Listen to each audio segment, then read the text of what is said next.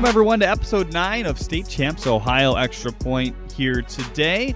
Want to tell you about our presenting sponsor, Lawrence Technological University. Lawrence Tech wants you to recruit yourself. Just go to ltuathletics.com and click on the Recruit Yourself link. Academic and athletic scholarships are available in over two dozen varsity sports, including football. Can you believe we're setting up and teeing up the final week of the regular season here in Ohio? It's certainly a lot to track as we go forward. We're going to take you all the way through the state playoffs and bring you all those great stories. And certainly, if you have any ideas on a future guest that you'd like to see, you can tweet at us at State Champs OH. You can certainly message us as well on the other social media platforms. You can tweet at me at Jeremy Otto PXP. That's at J E R E M Y O T T O PXP for play by play at the end.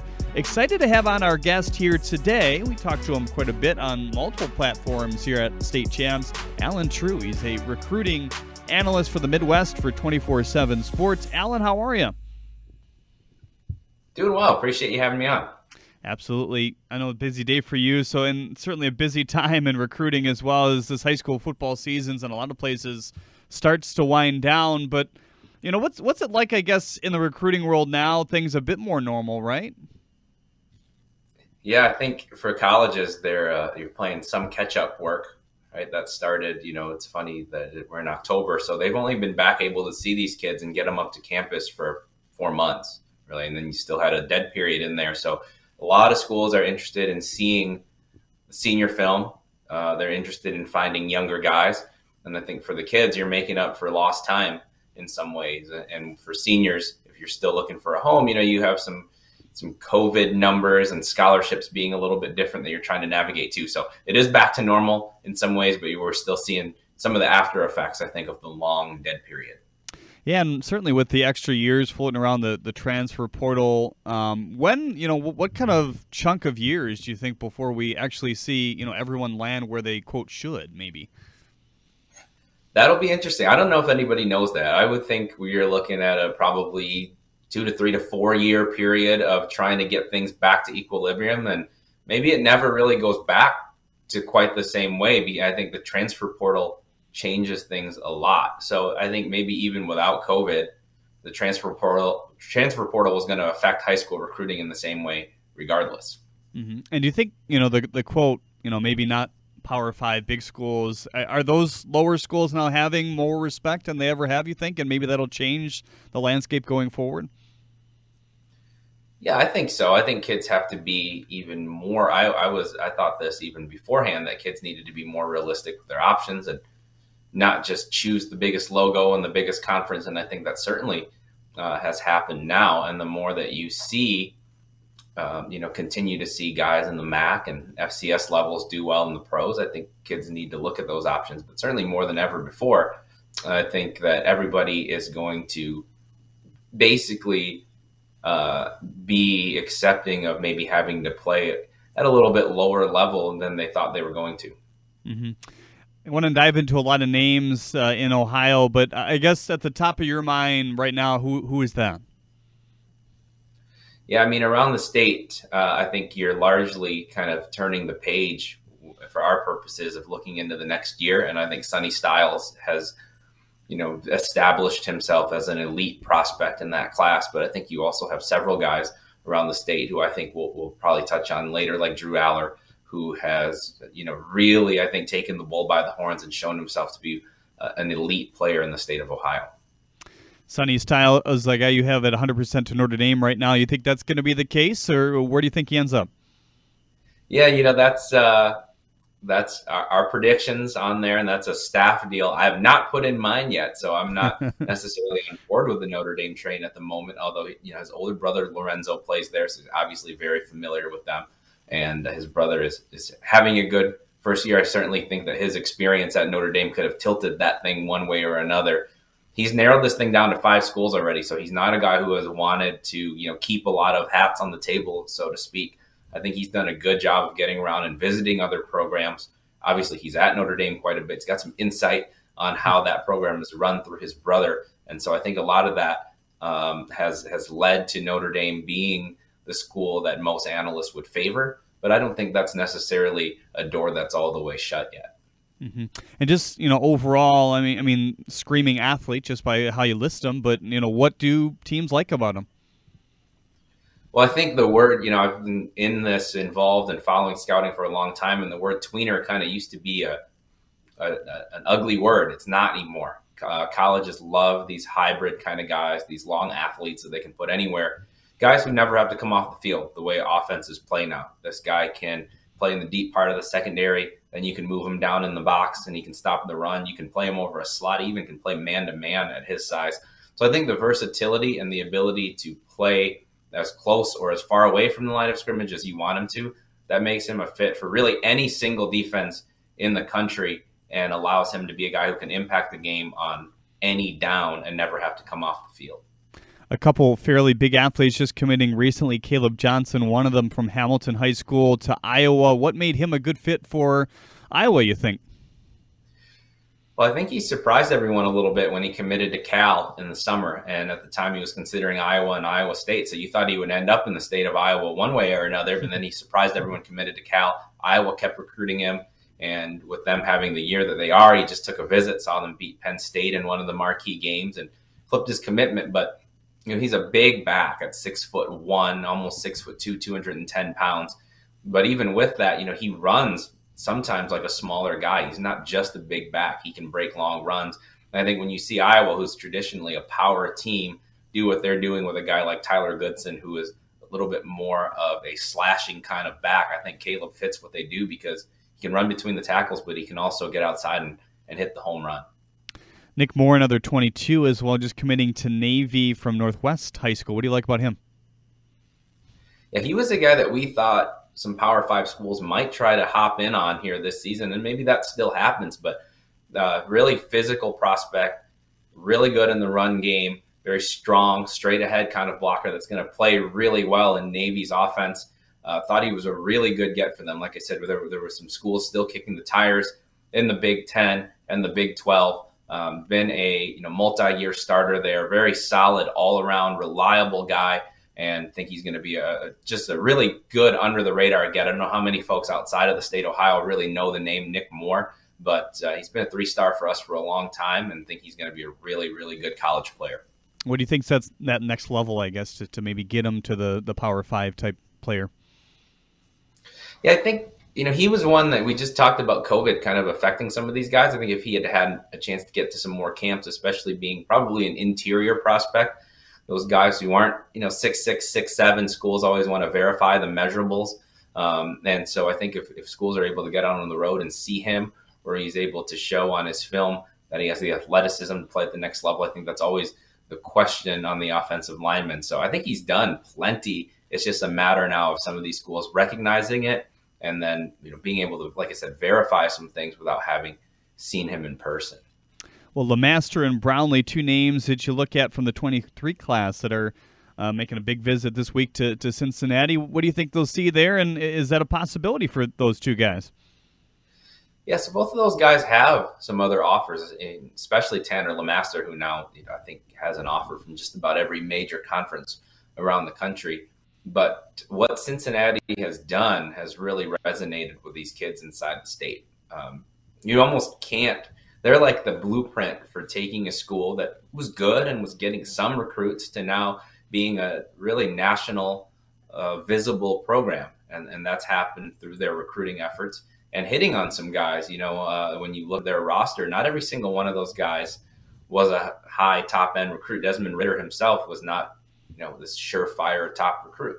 And they've done it with a lot of homegrown kids from around ohio and kentucky. So these guys are and they're they look like they're readying it for for it to be a really big atmosphere on saturday. A lot of alumni coming back. You see the big twitter push from their nfl stars and their former alumni.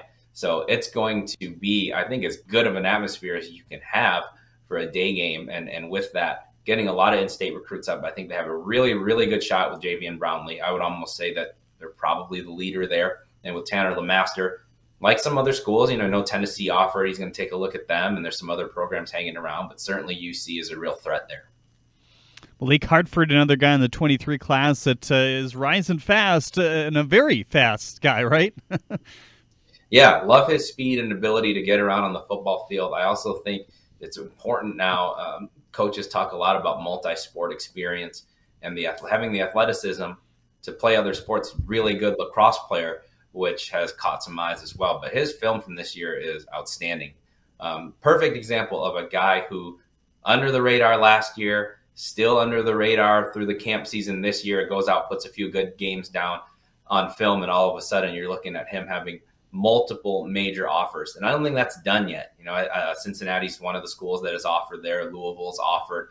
A lot of schools are starting to pick it up. With the Michigan State was a recent offer, but don't look for that one to stop anytime soon because, like we said with Sonny Styles, having safeties, defensive backs, um, those kind of guys who can play almost at any part in the field. That's what you're looking at with this kid. And maybe this is the best main name. You tell me. Tegra Tshabola. Is that the best pronunciation we have in any class right now? yeah, he might be. He's definitely a candidate for the all name team. He would be towards the top of that list.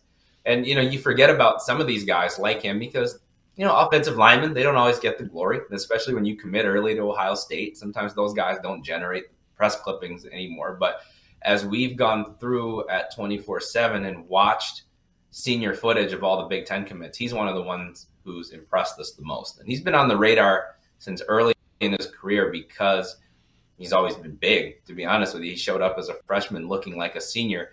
But his game has really developed from an athleticism standpoint. He moves really well for a 340 pounder, still putting guys in the dirt like he always has. But I think that added quickness has made us feel like he's going to be a high impact guy at Ohio State. And you kind of mentioned off air that he might just move up in the rankings, I guess. What does that take uh, on your guys' end to, to push him there? yeah, I think showing development and showing dimensions in your game as a senior that you hadn't previously. So I think that quickness, and I mentioned earlier with Nick Moore, I think the ability to move. We, we evaluate a lot of big bodies. I think what separates one from the next on the offensive line is athleticism. And he's really shown um, the quickness and the mobility this year at 340 pounds that I don't think we previously knew that he had. Drew Allar, a guy that you mentioned briefly earlier, Penn State commit that's having a really nice year. Rising stock uh, on your guys' end as well?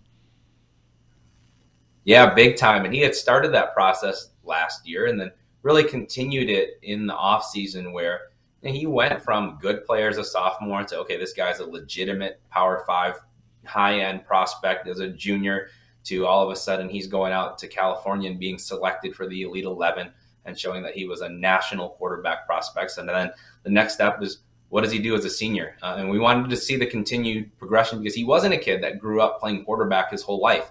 So he still had some things that he was learning on the fly. Done a really good job of that, having a huge senior year. And uh, uh, again, with showing dimensions that he didn't have before at six foot five, 230 pounds, running with the ball a little bit more this year than he had previously. So he's played just about as well as any top quarterback prospect in the country. I think he'll be in the discussion for number one quarterback when our rankings finalize. You just don't see guys with his skill set. And when you look for NFL projection, he's one of the guys around who has the size and the skill set to, I think, really project as an impact college guy and um, possibly be able to play beyond that. Back to the 22s for a second as well. Wagner from Wayne still uncommitted. You guys have him 100% to Kentucky. Do you agree with that? Are you, are you in on that 100%, I guess, this time? I'm not, but I should be. So I'm, I'm a little more on board with that one. Uh, with Sonny being a 23, I think we have more time to figure that one out. Emil, I think we'll, you know, he's talked about waiting until the All American Bowl to make a decision, but um, it's possible he would come off of that, but you're talking about the next couple months. At some point, he's going to make a decision. His brother went to Kentucky. Uh, I believe is going to be on staff there now, getting his coaching career started. So there's a big part of that. I think that he's still, again, kept an open mind, not just going to go where his brother went. So Notre Dame and Penn State are two other schools that are still battling away there. I think Ohio State's still kind of hanging around, but um, the obvious connections to Kentucky are why he's projected there at the moment. And, and obviously, Kentucky's had a great Sure. Well. Yeah, another high one in the 23 class as well. Linebacker number four and your guys left list Trevor Carter from Ironton. What are you looking at there? Yeah, he's going to be another one that's going to be at Cincinnati this week, and he's made the rounds a little bit. I know he's been up to Northwestern. Really good student, so a program like that is going to be of interest to him. Another multi-positional guy. We talk about these, you know, second level kind of guys being versatile. He's played safety, he's played running back, probably going to grow into a linebacker, but an athletic one in college, and has really kind of risen and taken the bull by the horns this year with Reed Carrico going to Ohio State. He's he's always been an impact guy there, even since his freshman year. But I think you see him stepping up even further with the team, losing one of their leaders in Reed. There's a, there's a bunch of talent over there at Ironton, but Trevor has been now a three year varsity guy, and not just a guy who's out there, a guy who has impacted the game on both sides of the ball. We talked about you know kind of the the COVID results and what that's meant to recruiting. Is there anything we haven't seen that might rear its ugly head in a, a good or a bad way? I guess for recruits and or, or schools going forward. Do you think?